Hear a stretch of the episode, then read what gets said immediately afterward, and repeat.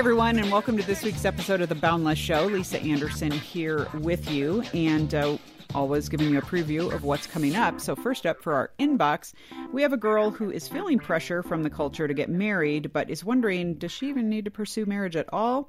I'm going to weigh in on this and hopefully give her some thoughts around that topic.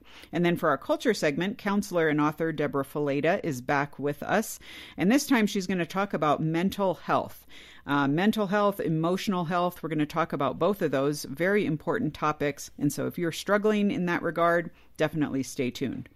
Well, here we are for our roundtable, and we thought this would be a fun conversation to have. In fact, I was telling our panel, I just spoke on this here in Colorado Springs a couple weeks ago, and it ended up being a really fun event and conversation around this topic kindness amidst disagreements. So, what I like to say, kindness in a divided world. Mm-hmm. so, and this isn't just like, hi, here are these atheists out there and they disagree with me, and so I need to be kind to them. This is like being kind to people who disagree with you within the church, within your family, within people mm. who are mm-hmm. closest to you, who you're just like, how could you even think this about this topic or whatever? And we're all getting crazy about it and we all need to like think differently and and act differently in light of this. So I'm very excited to have Annie, Charles, and Josh here. Hey, y'all. Hey.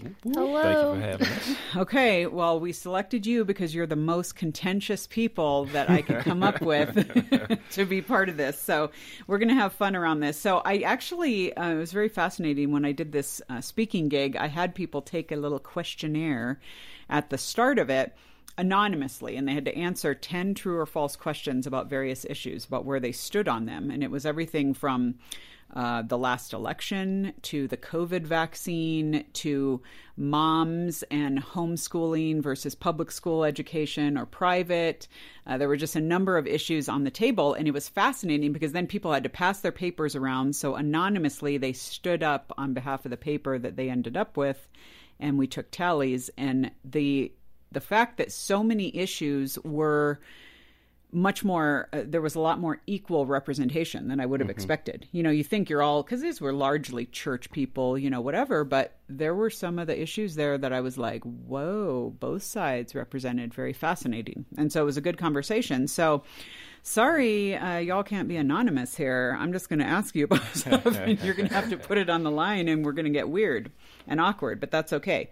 So let's just start generally. Uh, throw out some things that for you personally, when you hear conversations around these topics, you can tell they either you know, to parlay a good Gen Z word, they either trigger you or other people, and you're the you're the um, you're the recipient of the ire related to that, or they're just things that you know that you're surprised at kind of a reaction you have in yourself about like how could fellow christians believe that or what where did this come from or is my experience just different what would you guys say some of those are for you it's a great question. Um, you know, as far as being triggered, I've just done a lot of work on trying not to be triggered by anything, but discussions around the end times. Hmm. Because mm. people, and myself included, I mean, we tend to think we have it all figured out yeah. based on the way we interpret the Bible. So anytime we get in those types of conversations, it's always interesting. But again, I, I try my darndest not to not to get mm-hmm. triggered because yeah. you hear some weird stuff. You mean just that people are like so passionate about it when yes, you know that reasonable Christians can disagree and you're like seriously are you acting like this is the gospel? Okay. Right, as if Got Jesus it. told you exactly right. how it's going to happen. So.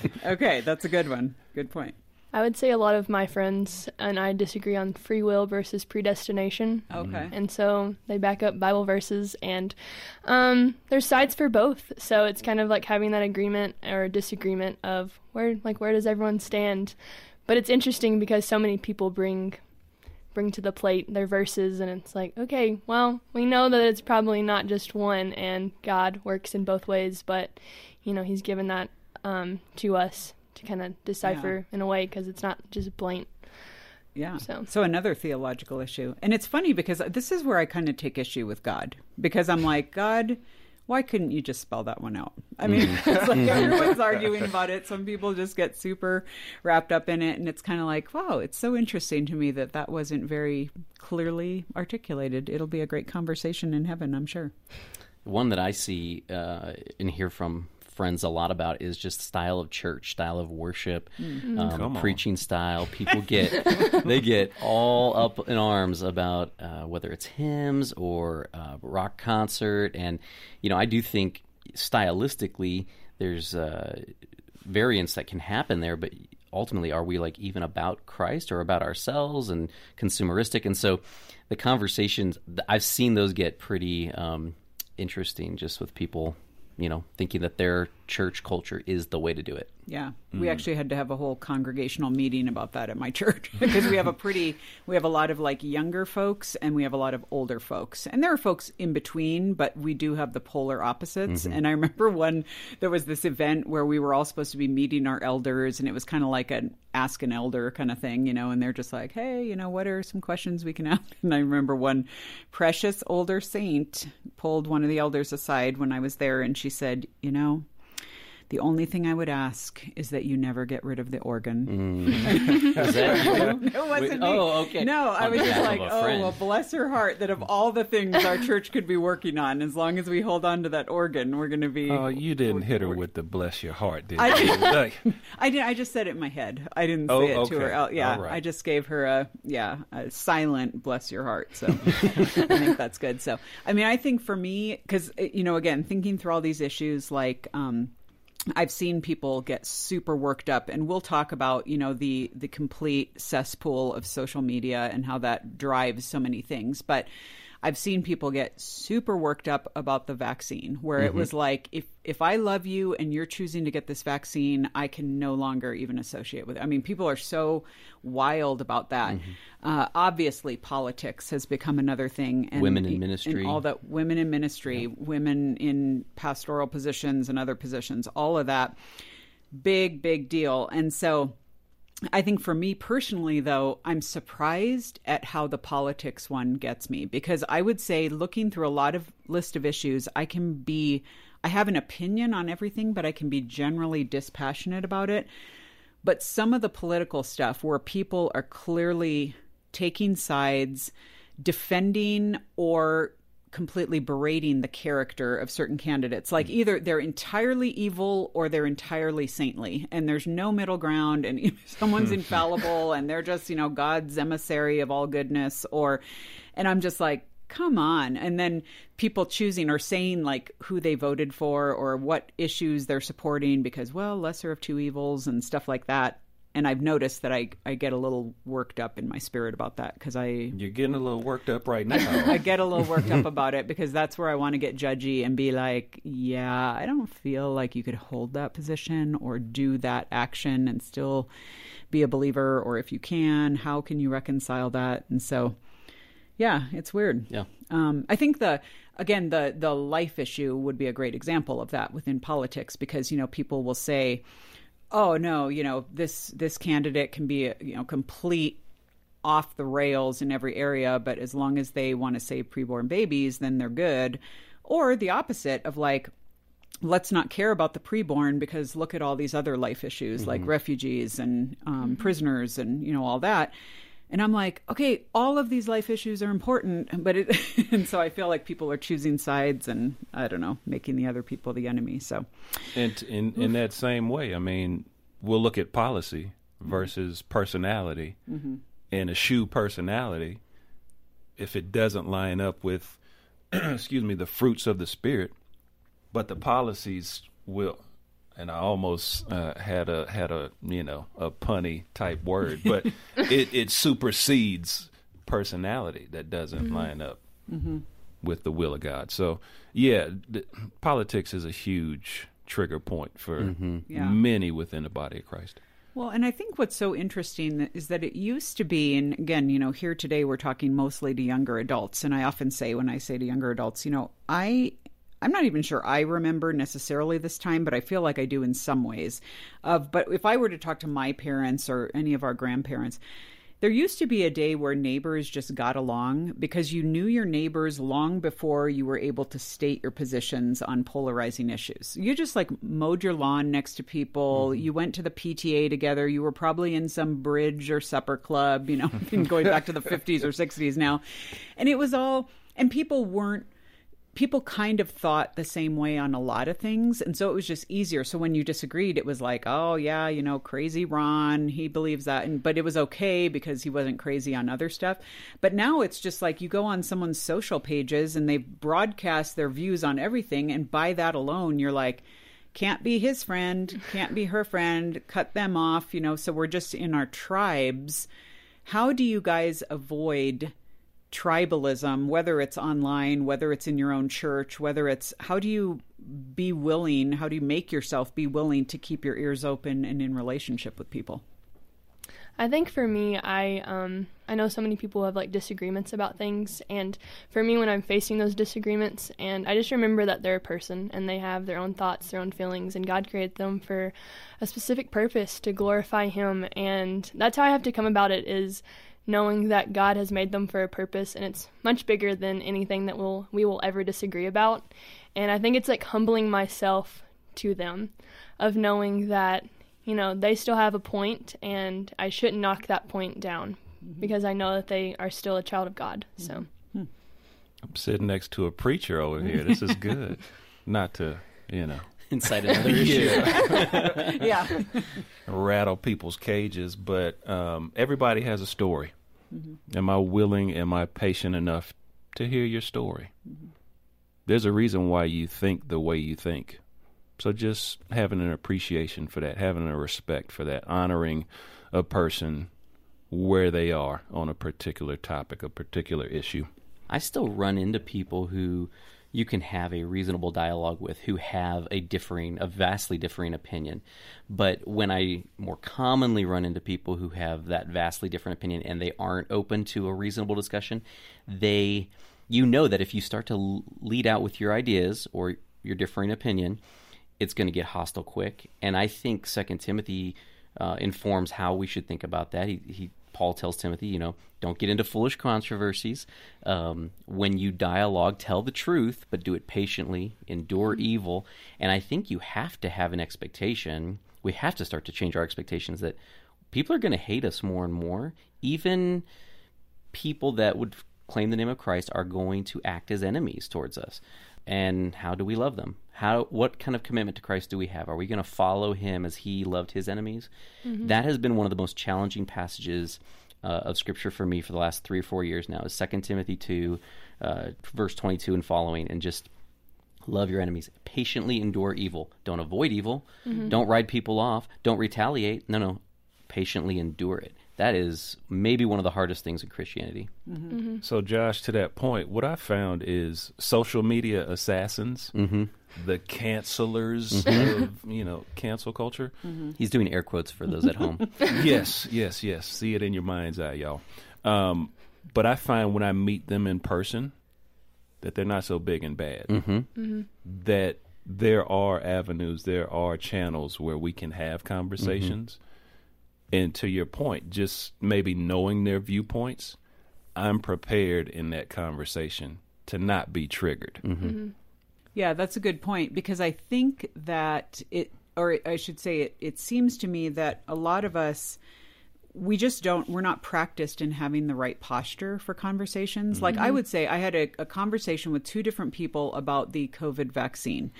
One of them had a posture of being curious, and I had gone mm-hmm. into the conversation having read being fed videos and a few articles from both sides and i'm talking about the polar sides not just the like well we don't know if it's okay or whatever but um, the whole like conspiracy theory on one end and the no get vaccinated and also wear a mask for the rest of your life kind of side. Mm-hmm. so both ends of the spectrum. And i just felt like the one person was very like okay so tell me about this. And it, there were actually a couple of points in the conversation where she was like huh, I'd actually never thought of that. And that could be interesting. And and I could tell she wasn't like, so let me go out and get vaxed, you know, mm-hmm. but it mm-hmm. was just so kind of her to take that into consideration.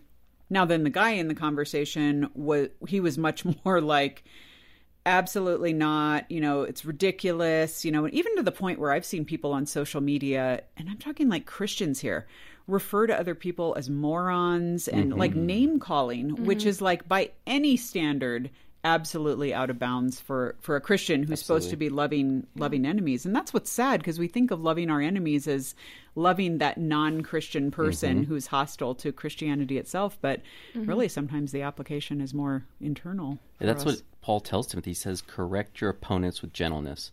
So your opponent can be just anyone who disagrees with you. And if you're not gentle, how is it that you're reflecting Christ in how you disagree? I don't even think that the idea is to win. The idea is to, should be to just be faithful in how you disagree. Mm-hmm. Yeah. I remember recently someone reached out to me on social media and they're from a different religion and um, I just remember they would started just like attacking certain things of what, what I believed personally. And I came back and I gave verses as to why I believed what I believed and they just started getting really upset. And I told them, I said, Hey, I you know, I just want to love you. I want to be your friend and I just want to share that love that Christ has given me to you and I don't think it's I know that you're probably not going to ever agree with me right now, but I'm going to pray for your heart.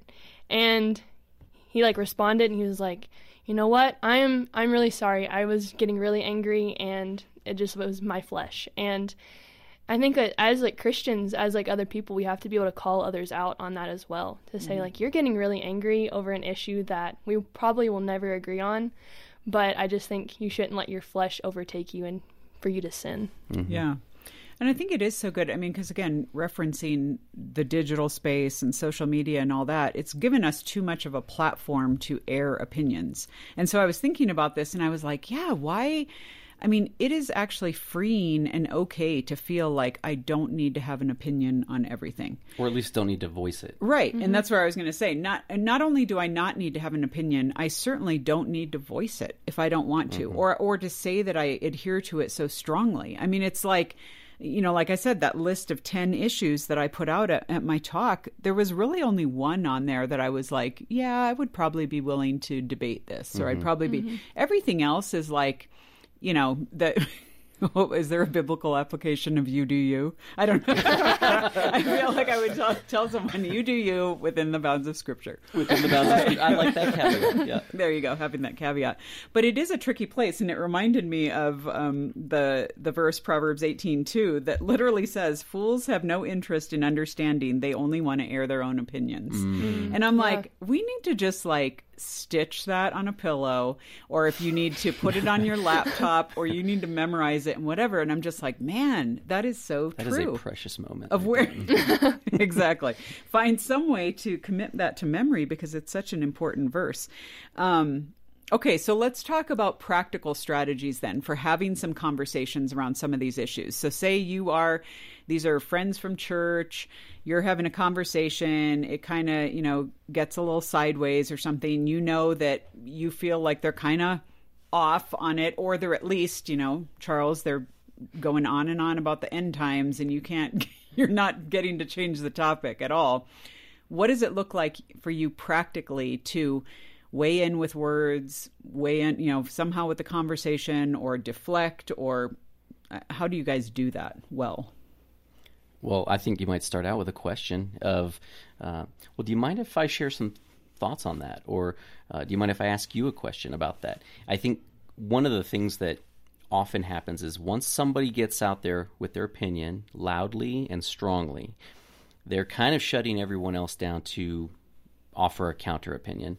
And so if you really want to dialogue with somebody and offer, um, you know, just have a disagreement, um, I would ask for permission just a little bit, you know, just say, hey, do you mind if I uh, share some thoughts I have on that? And if they're open to that, they've now granted you approval, so to speak, to share an opinion with them, um, they got to be willing to listen to a degree. yeah if someone is emotional, like to the nth degree, I just won't engage. Mm-hmm. But I'll mm-hmm. double back mm-hmm. and come with a question. Hey, yesterday you were sharing your thoughts about this. You know, how did you come to that conclusion? Like, what's what's the story behind the passion that you showed me yesterday? So that's my first practical tip. If they're emotional, it's not necessarily the time to engage Yeah. on that level. Yeah, I would agree. Just like asking questions, getting to know like why they agree and believe, um, like what they believe, because that's what really where you get to like the root of people. is asking questions, getting to know them personally, and spending time with them. I think for me, I realized that even the people that I disagree with, like I want to spend time with them because I want to have a personal relationship where I know, man, I could probably much easily get um, get upset with someone that I don't know, but if it's someone that's really close to me, I wanna I wanna respect them and I wanna love them better. So, mm-hmm. I, building personal relationships has been really big for me in just that aspect. Yeah, that's good. I even think, and you know, weigh in with any other ideas that y'all have here. Um, I was just thinking of ways that we can kind of lead in this way, or ways that we can kind of diffuse situations. And two that came to mind are, first of all, don't. I need to not, and please don't, if you want to engage with me blast me with a bunch of videos and articles on your position. like, I mean, I've had people send me like hour and a half long videos of debates and stuff like that, and like, well, you just need to watch this, or you need to, and I'm just like, that immediately like turns me off because they're just like, you poor errant soul, mm-hmm. please watch all these videos and it'll change your mind. So that's um, that's kind of one thing that that comes to mind in that space and the other is be a person who is willing to on some level diversify your sources so if i know that you're going to argue a point and you have gotten all your info from some obscure news source or theological tome mm-hmm. or whatever and you're not really praying you know I, I, you're not accessing the spirit praying over stuff asking god to really inform you your your heart your mind your spirit you know that kind of is a turnoff to me as well. The renewing of the mind is happening more through social media and secular sources than the Word of God for mm. all of us.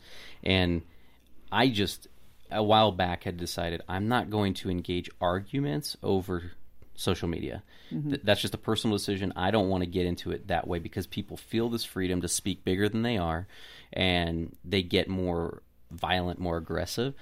I don't even like doing it with friends over texts. Yeah. It's got to be ideally face to face, but I'll settle for voice to voice over the phone. But I, I think those are just some practical ways to avoid that. Right. Sure.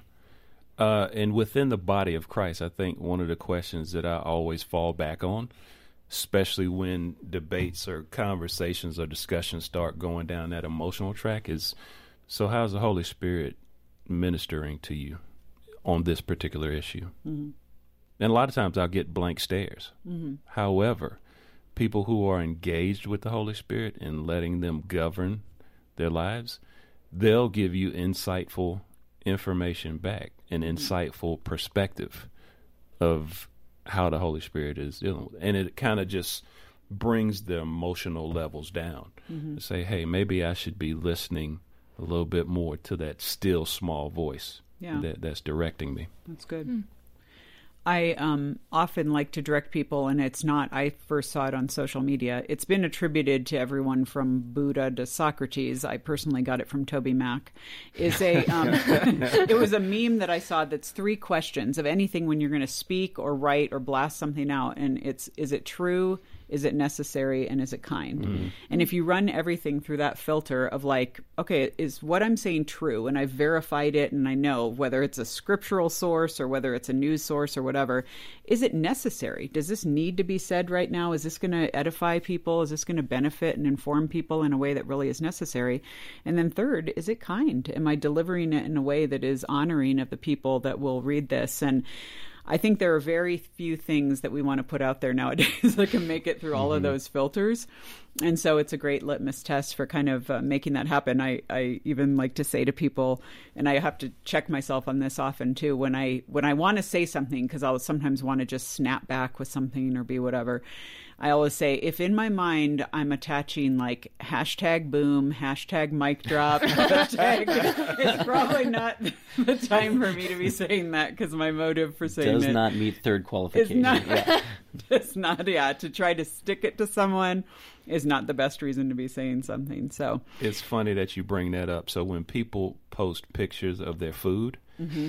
I want to respond, and it's not always going to be winsome. Mm-hmm. So that that's a great reminder. That's one of the greatest me. controversies in the church today. oh, clearly, people Instagram filters are they too filtered? Are they not filtered oh enough? What are people cutting out? What's real? What's not? So, well, you guys, this has been really fun. Thanks for weighing in on this, and of course, there's more conversation to be had. Those of you listening, um, find us on social but is it true? Is it necessary? Is it kind?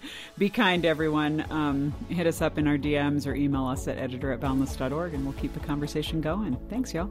Thanks for having us. Glad to be here.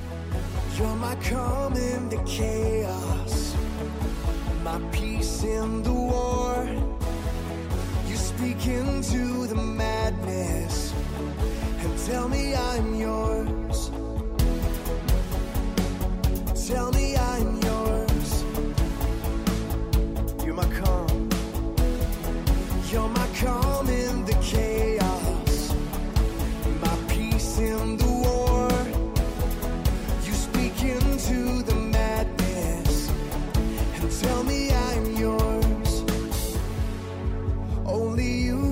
Satisfy my soul.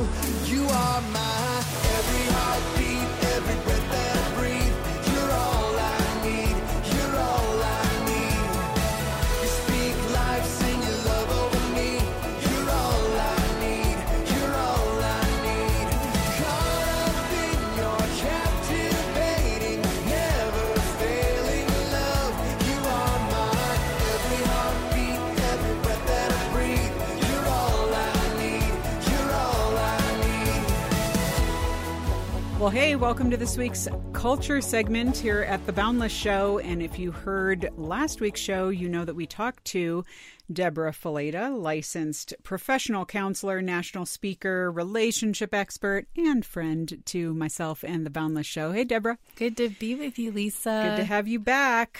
Um, all right. So, because you don't just talk about one thing, we had to capture you on a couple different topics here. Today, we're actually going to talk around the themes of mental health and emotional health. And I mentioned that you are a, a counselor. Um, you talk to a lot of people on an individual level about these issues, um, but you actually put uh, some of your findings, some of your um, advice in a book titled Are You Really Okay? Getting Real About Who You Are, How You're Doing, and Why It Matters. And so um, I think this is so great. We were talking before we started taping about how really the folks that we're talking to today, millennials, Gen Z, younger adults, are, you know, for their age, really burning the candle at both ends, uh, dealing with higher rates of anxiety and depression than most other generations. And really feeling like they don't have the tools or, or to be equipped uh, to deal with it. And so, this is going to be a very helpful uh, conversation for us. So, um, Debra is the founder of TrueLoveDates.com, is the author of numerous books, which we are linking to uh, within the descriptors for the show. So, check them out. And like I said, we're talking right now about Are You Really Okay, which is, I think, your latest book, right? Yeah, it is. Okay, good. So, very timely, uh, timely topic here. So, all right. Well, as we start this conversation, um, I would like to kind of kick off with a question about.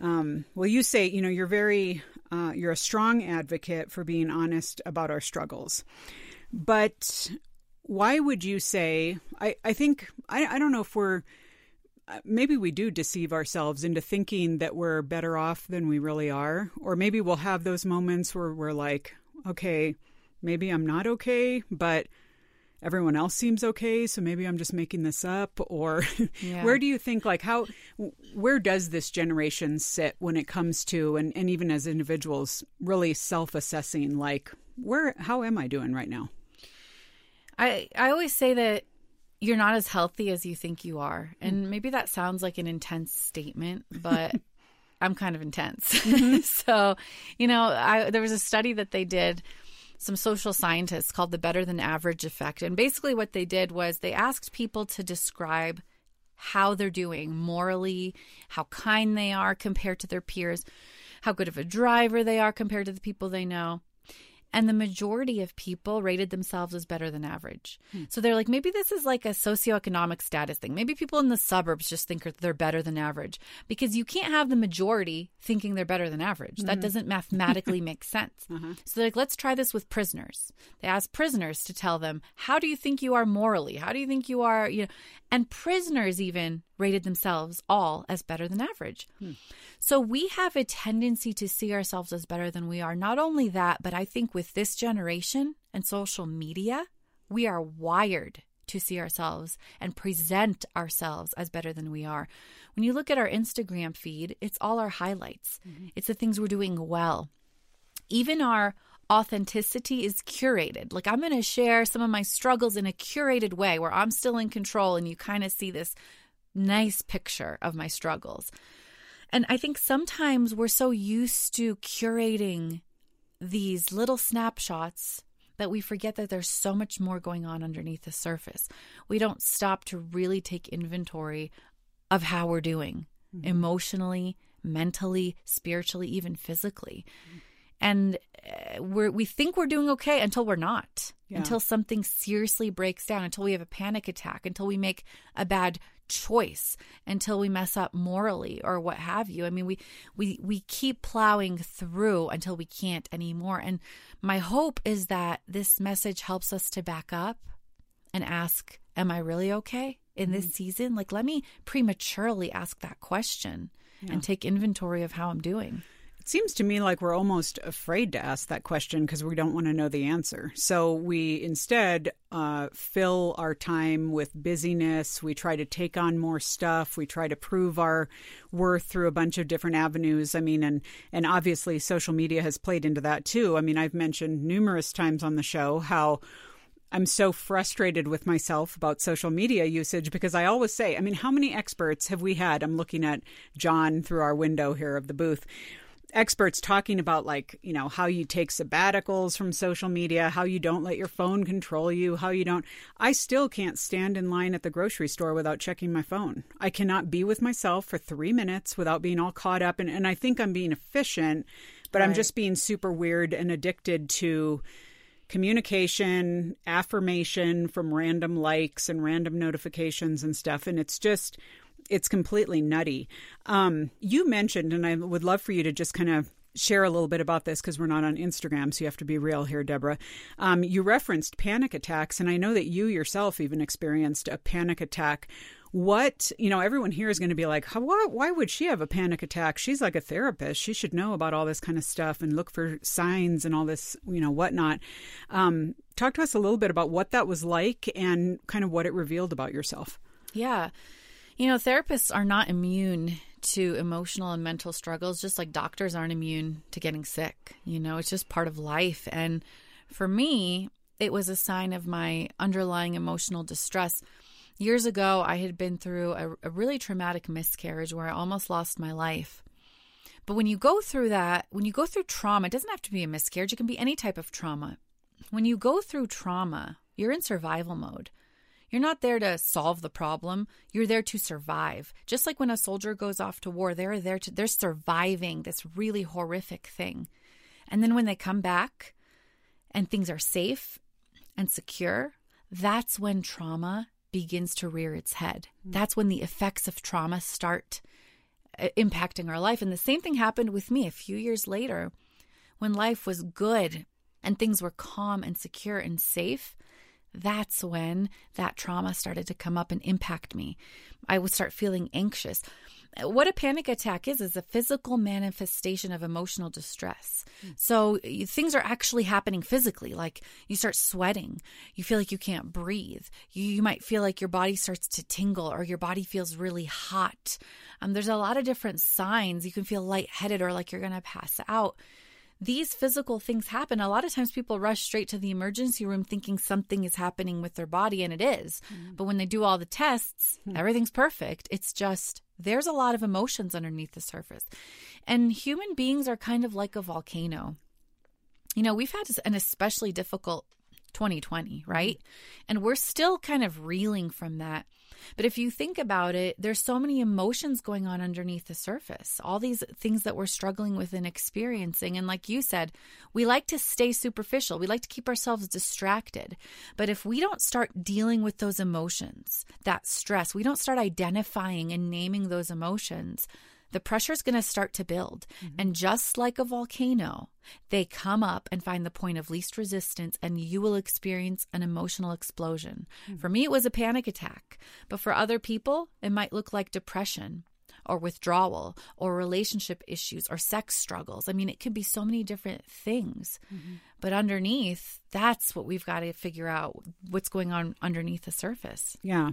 And I want you to actually, I want us to spend a couple minutes here talking about, um, you say a lot of present emotional struggles really are tied to things in our past. And they're, you know, I want you to talk about how we can even figure out what those are. But before we do that, I just want you to quickly, so that we can understand for the purpose of the rest of the conversation, give us a quick distinction of the difference between emotional and mental health, just so people know what we're talking about as far as terms. Yeah.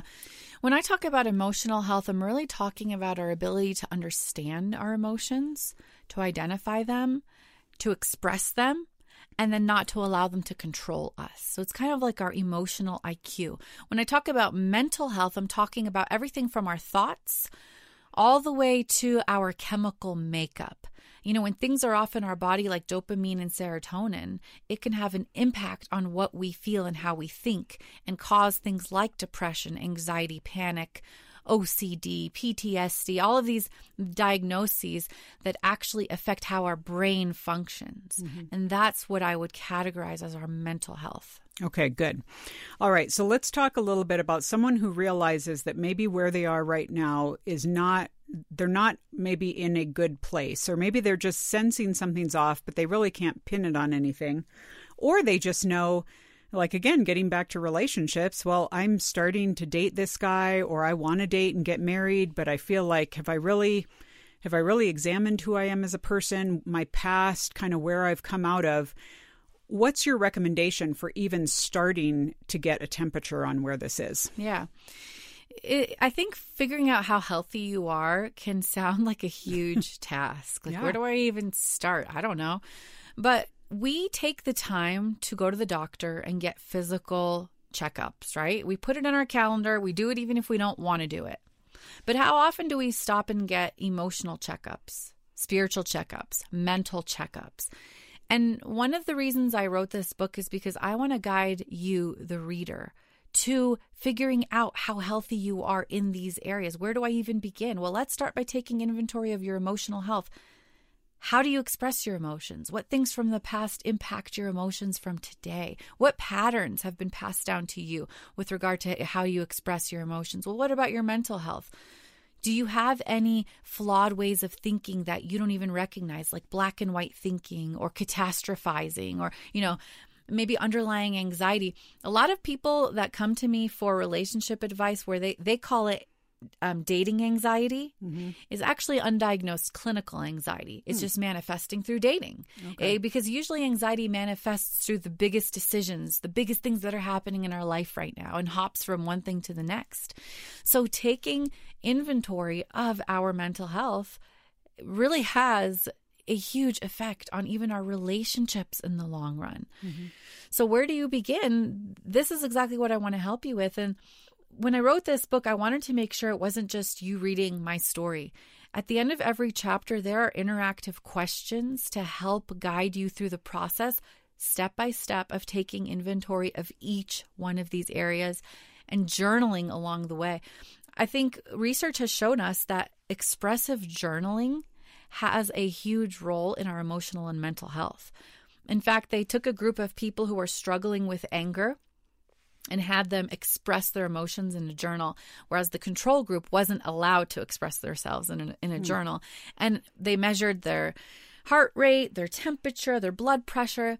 And the people who just wrote things down with no other intervention had a significant decrease in their emotional distress. So hmm. it just goes to show you when we begin interacting with this stuff, we begin to get healthier in the process. It begins to lose its power over us. Yeah. What would you say? You know, you mentioned, and, and definitely again, you know, we want to encourage you uh, to get the book because, like she said, there's going to be questions in there, helps to kind of get you started. But give us a couple examples, Debra, of the questions. Yeah. Like, like a person, like just foundationally, what are a couple good questions that people should start asking themselves right now? When you come visit me in my counseling office, one of the first things I'm going to have you do is a timeline of events from childhood to today that have shaped you, high and low. you know, things that have impacted you significantly, things that you would say were defining moments in your life. Because those are the things that begin to shape our mental and emotional health. Those experiences begin to shape the patterns that we carry on, the way that we learn to do things, the things that we learn from our family of origin many times becomes our norm. You talked, um, I think it was in the last episode, about passivity and how you kind of learned the passivity that was passed down to you without even realizing it. And that's why writing this stuff down, starting to make take inventory of these patterns. Another thing I'll have you do is a genogram. A genogram is like a family tree, but instead of looking at relationships, we're looking at character qualities and traits of hmm. each person in our family, the things that may have been passed down to us, so that we can begin the process of really facing who we are and what we want to pass down to the next generation. Yeah, that's good because it's so funny. And I see this even in myself, you know, although I tell myself I'm not going to be this way, but I'm like, you know, if everyone else would just behave properly, like it would be so much easier. like, you know, it doesn't have anything to do with me, of course. It's just everyone else that's kind of like, you know, cramping my style. And like, if they would just do the right thing, then okay, then I'd be able to handle it. But that's so ridiculous. You know, we're only responsible for ourselves. Yes. And we have to be willing to walk forward in that. And not only that, but when we have no role in the situation, we also have no control. I think it's scarier to have no role because then I can't do anything about it. I am at the mercy of the people around me versus when I take ownership, then I can begin to make a change. Then I mm-hmm. can take back control. Yeah.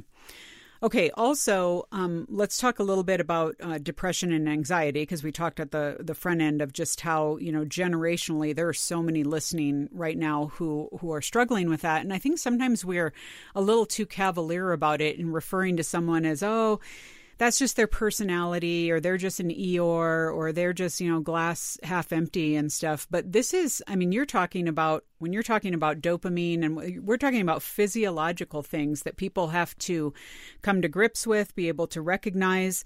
Um, what would you say? What are, what are good first steps there or, or maybe some revealing questions or things when it's like, this isn't just a bad day or a bad week. This is something that um, I'm I'm going to get caught up in pretty quickly if I don't move forward and get help. Let's talk about depression for a minute. You know, depression isn't just feeling sad. It comes with other experiences that begin to impact your life. Things like all of a sudden you're feeling fatigue and a lack of energy. You're not, you're not able to concentrate the way that you used to. Maybe your appetite changes. Either you can't eat, you're not hungry like you used to be, or you eat more than you should. You might find some changes in your sleep. You might find changes in your desire. You're not looking forward to things like you used to. I think sometimes we we think of depression as just sitting around crying in bed for days, but that's not necessarily it. Sometimes it's irritability and anger. You know, and different things that we don't recognize. And the other thing people need to know is you need to experience these things for 2 weeks in order to be considered for a depression diagnosis. I think sometimes people tolerate these symptoms a lot longer than 2 hmm. weeks mm-hmm. and without ever trying to get to the root.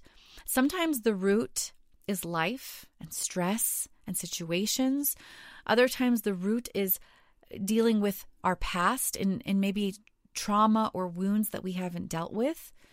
Other times the root is a hormonal imbalance. Sometimes it's a little bit of each. And so these things actually begin to impact our brain chemistry. They change the chemistry inside of us so that when our dopamine and serotonin levels are off, it impacts everything. And I think where we struggle is sometimes as Christians, it's like, well, maybe I just need to read the Bible more or have more faith or, you know, pray more about this. And of course, all of that stuff is so important. But if we really are dealing with a chemical change in our body, um, we need to approach it with physical solutions, with mental health solutions, not just spiritual solutions, if we really want to get better. And so I think we need to change this conversation and start seeing mental health issues like an illness of the brain, just like we see cancer as an illness of the body or diabetes as a illness of your endocrine system. You know, we've got to start seeing mental health in the same way. Yeah. Let's just um, flip the script quickly here um, in the last few minutes we have, because I would like you to speak to us um, both identifying and then relating to this in others as well. Because sometimes, you know, maybe we're like going after it in our life and we feel like, you know, we're in a we're in a good spot. We're, we've got people in our lives. We're getting the help we need. But then maybe we're dating someone and we need to ask questions or maybe it's a family member and their life is touching ours or it could be um, you know a coworker or something and we immediately go into this role of well I don't want to be judgmental. I don't want to judge jump the gun. I don't want to be tell them what I think they need or whatever, but what does it look like to be a supportive person and a caring person and quite frankly a careful person when it comes to dating and moving forward in a serious relationship um, in dealing with these issues in others? You know, I think it's important for us to be open and honest when we're having these conversations. I think you're right. You do have to be careful not to be judgmental. So you never want to put words in somebody's mouth about how you think they're feeling hmm. or what you think they need to do. But coming to somebody with a genuine heart of concern and asking questions is the best place to start. So rather than telling them what they need to do, asking them, hmm. hey, how are you doing these days? Is there anything you're struggling with? Is there something I can be praying for you about? I've noticed that you're not as interested as, as you used to be in hanging out or getting together. Maybe you're not going to the gym as much as you used to. What's going on? Is everything okay? And learning to ask those questions, letting them lead the way in conversation.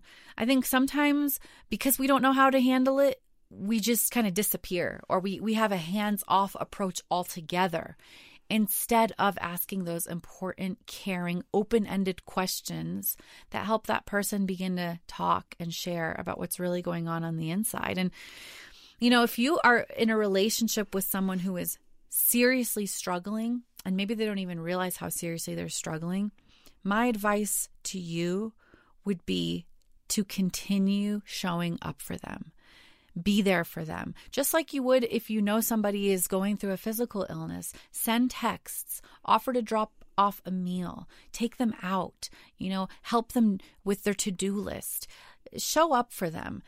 Uh, Now, if you're in a dating relationship with somebody who is struggling, I would give you different advice because the goal here is for each of you to become as healthy as possible. And if someone's not dealing with their mental health issues, that's a dangerous sign. You know, we we can't let these things fester. I think a lot of times we assume that time's going to heal all wounds, but it doesn't, especially with mental health issues. When left to themselves, the wounds of mental and emotional health will actually just fester and get infected with time. So if you're in a dating relationship with somebody who's struggling and not getting the help, you need to get your community involved. You need to get your church involved. You can't be the person that saves and rescues them, but you can be somebody that brings encouragement and invites the community to come into their life and, you know, help them get to a better place. Yeah, that's good. Because obviously, the last thing you want to do is find yourself or volunteer yourself as their therapist, Right. as their fixer, as their oh well, I'll just take the the hit for you for everything that's going on. I mean, they need to be able to um, to get the help that they need. That's good. And it doesn't disqualify those of us who struggle with anxiety and depression from dating. I mean, I I was struggling with depression when I met John. He didn't know that right away. I didn't reveal that the first date, but I was in the process of healing, of being intentional about getting myself to a better place. I wasn't just passively drowning in it. Mm-hmm. And that's the difference. It's not the presence of mental illness, it's how am I navigating mental illness. Yeah, for sure. Well, folks, the book is Are You Really Okay? We've been talking with Debra Fileta, a friend of Boundless here, and uh, certainly full of a lot of great information, but there's much more in the book. So, uh, just like we talked about this last week, this book we have available for you here at Boundless. And so you just go uh, to boundless.org to this episode. You're going to see the book cover there. You click on it. You give a gift of any amount to Boundless, whatever you can afford. It does not matter. And we're going to send this book to you in return. And so make sure you get a copy of it. This is something that you should probably read. Then, if you have someone you need to pass it along to or get a copy for them, make sure you do that. Maybe get it for for a group of your friends and you guys can all talk through how you can do exactly what Debra was saying. Be a support to one another, be there for one another, ensure that uh, each other are getting the help that they need, and being willing to be honest and transparent about this because that is what the body of Christ does. And so, Debra, thanks again for being here this week and just shedding light on these issues and helping us move just that next step forward to healing and wholeness. Thank you so much for having me, Lisa. These hands do nothing until you compel me. These feet go nowhere until you propel me. My heart is bare until your spirit rushes through. This life is nothing without you. I've reached the end of what my sight can show me.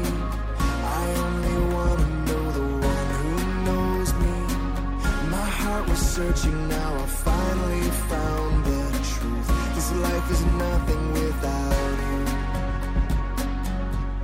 Let your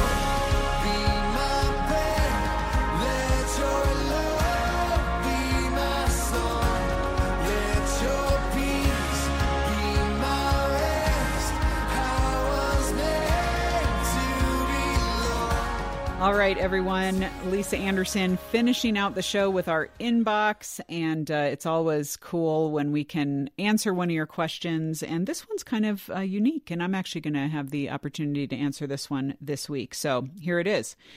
Uh, our listener says, I was reading a Boundless article titled, I Don't Want to Marry, So Why Should I? And much of it rang true. I've never really dated up to this point in my life because I was more focused on undergrad and grad school and getting a job. Until my mid 20s, it never really bothered me. Lately, though, I've been feeling societal pressure to start dating, but I've never really felt drawn to marriage or to parenthood. At the same time, I don't want to be losing out on something God wants for my life and fully experiencing the gift of marriage either. I've tried online dating sites, and the church I attend doesn't really offer small groups with people my age. I'm trying to serve God in my singleness, but the pressure to date sometimes makes me feel lonely and confused. Any advice or resources you'd recommend to sort this out would be greatly appreciated. Well, cool. And thanks so much for writing in. And this is kind of one of those like, wow, there's a lot of questions wrapped up in here. Um, and a lot of things for which I think you're looking for answers, which you might not have like specific answers for. So, that said, definitely some direction to give you here. So, first of all, I just want to say, you know, you are okay. Um, it is there is nothing in your question that would make me think, oh my goodness you are just you know you're you're blind to certain things. You are you know ignoring certain things. You've got a bad attitude about this. I mean you clearly are wanting to serve god in your singleness while wanting to be open to marriage but you're kind of like i don't know if that's really my jam. I don't know how i feel. And so i mean you may even be asking yourself do i have the gift of singleness if if i'm in this space? And you know what? You may. And if you do that is great. Or you just might be in a season and a longer season, and it may be forever, of just being like, maybe marriage isn't going to be for you and parenthood be for you. And so, again, um, I don't think we have to stress about it. You know, we we can definitely see how in Proverbs, uh, you know, I, I love that scripture that says, "A man plans his course, but the Lord directs his steps." I mean, ultimately, God's going to move you in the direction God wants to move you, and you don't need to dig in your heels or overanalyze something to know what He's asking you to do.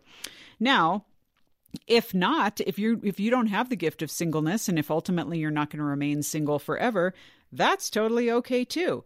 I mean, God is not wasting you, your life, or your time by not having you marry. And I, I appreciate how you really are embracing, like, I want to be great right in the season I'm in and I want to honor God and serve God in singleness and so I think that is is fabulous.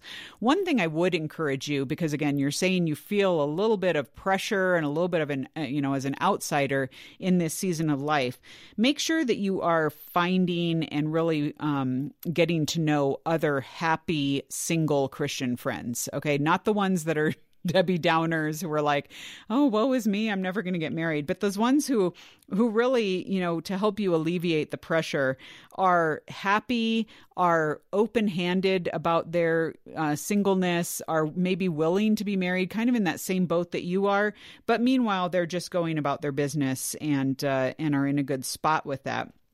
um, they're you know they're really plugging into life and i think that's a good place to be and then take that next step with everything you can do. So so for example if you don't have anything to respond to if if guys aren't asking you out or you're not in a good spot right now to be dating whatever don't fret about it. Again god could change your circumstances. But if a good, solid, quality guy comes along, don't overanalyze and be like, well, I haven't quite worked out if I feel like I'm into marriage right now or into parenthood. I mean, again, be willing to just date guys, get to know them, be willing to have conversations and see where it goes. Again, all you are responsible for is taking that next step. You're not responsible for crafting the entire course of your life.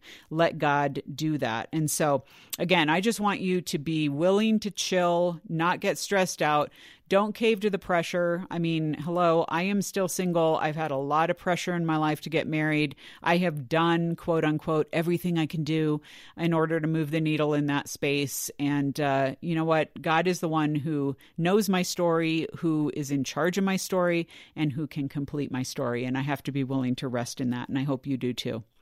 All right.